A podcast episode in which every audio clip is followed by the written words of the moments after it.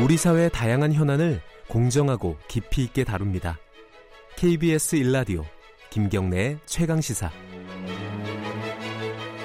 네, 어, 최강 시사 1부에서는요 5.18 얘기를 좀 해야 될 것 같습니다. 1980년 5.18 민주화운동 기간에요. 어, 공군 수송기가 광주에서 김해로 운항이 됐던 기록이 있었는데 그 기록에 시체를 옮겼다고 적시가 된 비밀 문건이 발견이 됐습니다. 그러니까 어, 군인의 시신이 아닐 가능성이 높고 시체라고 표기한 걸 보면요. 그렇다면은 어, 민간인의 시신을 어, 김해로 빼돌린 것이 아니냐 이런 의혹이 나오는 상황입니다. 어, 5.18 기념재단 송선태 전 상임이사와 얘기 나눠보겠습니다. 안녕하세요. 안녕하세요. 제가 좀 말씀을 드렸는데요. 이 비밀 문건이 먼저 어떤 문건인지 좀 말씀을 해주시죠. 네. 에, 80년 5.18 항쟁 1년 뒤인 예. 81년 6월 육군본부가 작성한 소요 진압과 그 교훈이라는 네. 어, 책자입니다. 243권이 발간됐는데요. 네. 이 문건의 111쪽에 보면 5.18 당시 공군의 공수 지원 내용이 도표로 작성되어 있습니다. 예. 날짜별 수송 품목, 수량, 운항 음. 구간 등이 비교적 상세히 예, 기록되어 있는데요. 네. 80년 5월 25일자 기록을 보면 광주 서울 간, 김해 광주 간, 서울 광주 간 3개 구간별 어, 비행한 수송 기록에 그와 같은 문건이 기록되어 있습니다. 5월 25일이요. 네네. 이때 당시에는 이미 사상자가 많이 생겼던 상황이죠. 음, 그렇죠. 이미 26일은 거의 사망자가 없었다고 보고 네. 25일까지는 음, 외곽을 봉쇄하고 있는 지역에서 민간인 사망자가 많았었고 네. 21일은 특히 도청합 집단 발포가 있었고요. 예. 그다음에 27일은 이제 재진입 작전, 네. 도청 진압 작전 때 사망자가 많이 발생했고 그렇죠. 그리고 25일까지는 예. 많은 사상자가 발생한 음. 상황이었습니다. 그럼 일단 이게 그 육군의 공식 문건이고 이게 오류가 있을 가능성은 좀 희박하다. 일단 이렇게 볼 수는 있죠.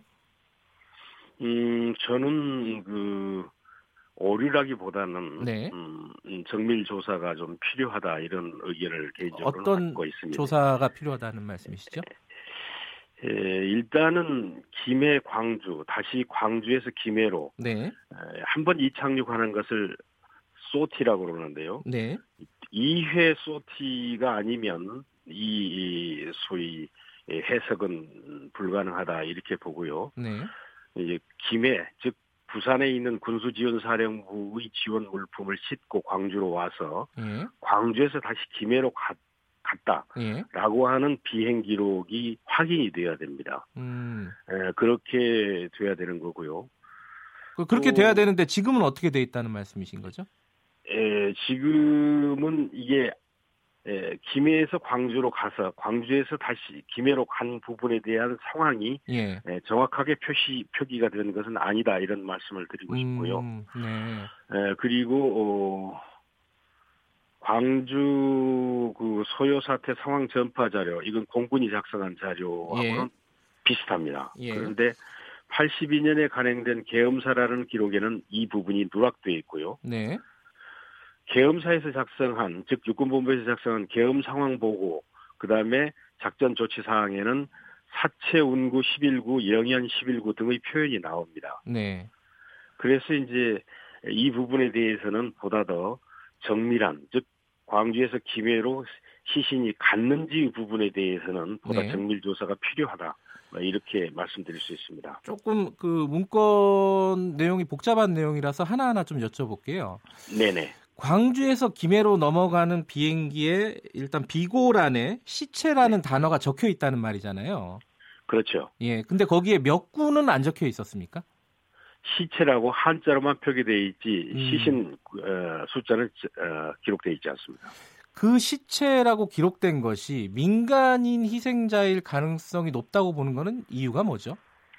일반적으로 어, 어, 군인 사망자의 경우에는 네. 영현, 뭐 사체 운구 이런 표현을 쓰는데 영현이요. 어. 예 영현 예. 아, 아마 이제 예, 죽은 자를 좀 높이 부르는 음. 표현인 것 같습니다. 예. 그리고 예, 사체 온구 이런 표현은 있는데 시체라고 이렇게 표기된 부분은 어, 일반적인 이, 표기가 아니고 매우 이례적이다. 네. 아, 이렇게 해서 민간인 시신일 가능성이 높다는 음흠. 합리적 의심을 하고 있는 거죠. 예. 그러니까 군인들이 죽었을 경우에는 사망했을 경우에는 영연이라는 표현을 쓰는데 네. 시체라고 썼을 경우에는 민간인일 가능성이 높다. 일단 이렇게 보시는 거고요. 네네. 근데 지금 아까 말씀하셨듯이 이 그 육군 문건 말고 다른 데의 문건에서 이 기록이 삭제됐다고 하셨잖아요. 예. 이거는 의도적으로 삭제한 걸로 보시나요? 글쎄요, 81년이나 82년에는 네. 신군부가 자행했던 여러 가지 일들을 네. 에, 침소 봉, 오히려 침소 봉대하는 시기였는데 네. 이 부분이 왜 삭제되었는가 하는 부분도 음. 매우 의혹을 갖게 하는 부분이다 이렇게 생각이 됩니다. 제가 그 신문에 이 보도된 걸 경향신문 어제자 보도를 보니까요. 네. 사진에 다른 문건에 이 관련된 내용이 이게 화이트 같은 걸로 좀 지워져 있는 느낌의 사진을 봤어요. 예, 그거는 어, 일부러 지운 거라고 볼 수 있는 건가요? 그 부분은 네. 제가 직접 조사를 했고 네. 어, 당시 국방부 특조위에서 이 부분에 대해서 우리 주- 전투기 출격 대기에 대한 조사를 하면서 자세히 살펴봤습니다. 네. 그것은 사망자 숫자의 에, 사망자 숫자를 줄인 게 아니고 네. 저- 이제 삭제한 게 아니고 아마 당시 그 어떤 수송기의 이 탑승 인원을 네. 다시 재조정하는 것이었어요. 음. 그래서 그, 그 부분은 대통령 전용기, 이, 즉, 최기화 전 대통령이 광주 방문을 위한 대통령 전용기 대기 명령에 따른 음. 에, 탑승 인원의 조정, 뭐, 이렇게 저희들은 당시에 추정을 했습니다. 아, 이게 네. 지금 그 민간인 시신을 만약에 옮겼다고 한다면요. 어, 네네. 김해로. 그러면은 그 부분을 삭제했다고 볼 수는 없는 건가요? 어, 저희, 저는 그 부분에 동의하지 않, 않습니다. 아, 그렇습니까? 네, 네. 근데 그 당시에 시체를 그게 뭐 민간인 시체가 됐든 아니면 군인의 시체가 됐든 만약에 김해로 옮겼다 그러면은 군인 시, 시신을 어, 김해로 옮길 이유가 있었습니까? 추정을 한다면은 저는 그 이유는 네. 에, 신군부가 광주 재진입 작전을 예. 계속적으로 27일까지 5월 27일까지 연기한 것은 많은 희생자가 날 경우에 실패한 작전으로 기록된다라고 하는 것을 에, 지휘부의 계엄 회의록상에서 발견할 수 있습니다. 네. 아, 그런 것들로 보면 사망자 수를 축소할 의도가 아니라면 김해 등지로 어, 옮길 이유가 없다고 봅니다. 예. 예컨대 뭐 김해 쪽, 그러니까 영남 쪽의 군부대의 희생자일 수도 있는데 여- 영남 쪽에서는 오지 않았죠 진압하러. 당시 군인 사망자 23명이었습니다. 예. 23명은 모두 어, 서울에 있는 어, 국군 수도통합병원 음. 영안실로 다 옮겼습니다. 예. 그러니까 네. 김해로 일단 군인의 시신을 옮길 만한 이유는 없었다 일단은요. 네, 그렇습니다. 예. 만약에 시신이 옮겨졌다면 그거는 민간인일 가능성이 높다 이렇게 좀 추정을 할 수는 있는 거고요, 그죠? 뭐 그런 개연성에 대한 합리적 의심이죠. 근데 이 부분을 어, 조금 더 정확하게 조사를 하려면은 어떻게 해야 됩니까 이게? 지금은 이제 어떤 추정이고 의혹인데, 음, 상대적으로 공군의 자료는 과거에 네, 저희들이 한번 살펴본 바에 의하면 육군에 비해서 어, 자료가 매우 취, 약했습니다 아하. 예를 들면 네. 육군은 어, 광주 항쟁 당시에 투입됐던 계엄군 장교 명단이 지금까지 남아 있습니다. 네, 공군은 상대적으로 하나도 없습니다. 아하, 수송기 조종사는 물론이고 네, 특히 loadmaster라고 수송기에 네, 화물 운송 책임자, 그다음에 승무원 이런 네. 명단이 다 있어야 되는데 없었습니다. 왜 네. 없어졌냐고 물어보니까 당시 공군 책임자들은 음, 음, 보안 검열이 아주 아주 드세서 보안 네. 검열에 대비하기 위해서 모두 파기했다. 아하, 이러한 내용을 어, 수차 답변했습니다. 그래서 예, 이 부분에 대해서는 음, 양심적 제보하고 네. 문서 검증을 보다 철저히 다시 예. 해보고 어, 해서 어, 조사를 정밀 조사를 실시하는 수밖에 없을 것 같습니다. 예.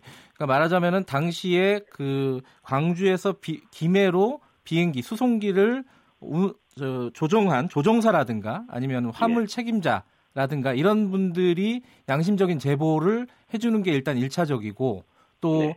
어, 문서 검증을 조금 더 해볼 필요가 있다 이런 말씀이시네요. 네, 그렇습니다. 근데 그런 거를 할 곳이 지금 5.18 진상규명위원회 아닙니까? 그죠? 그렇습니다. 이게 지금 출범을 못 하고 있어요. 이거 어떻게 해야 되는 겁니까?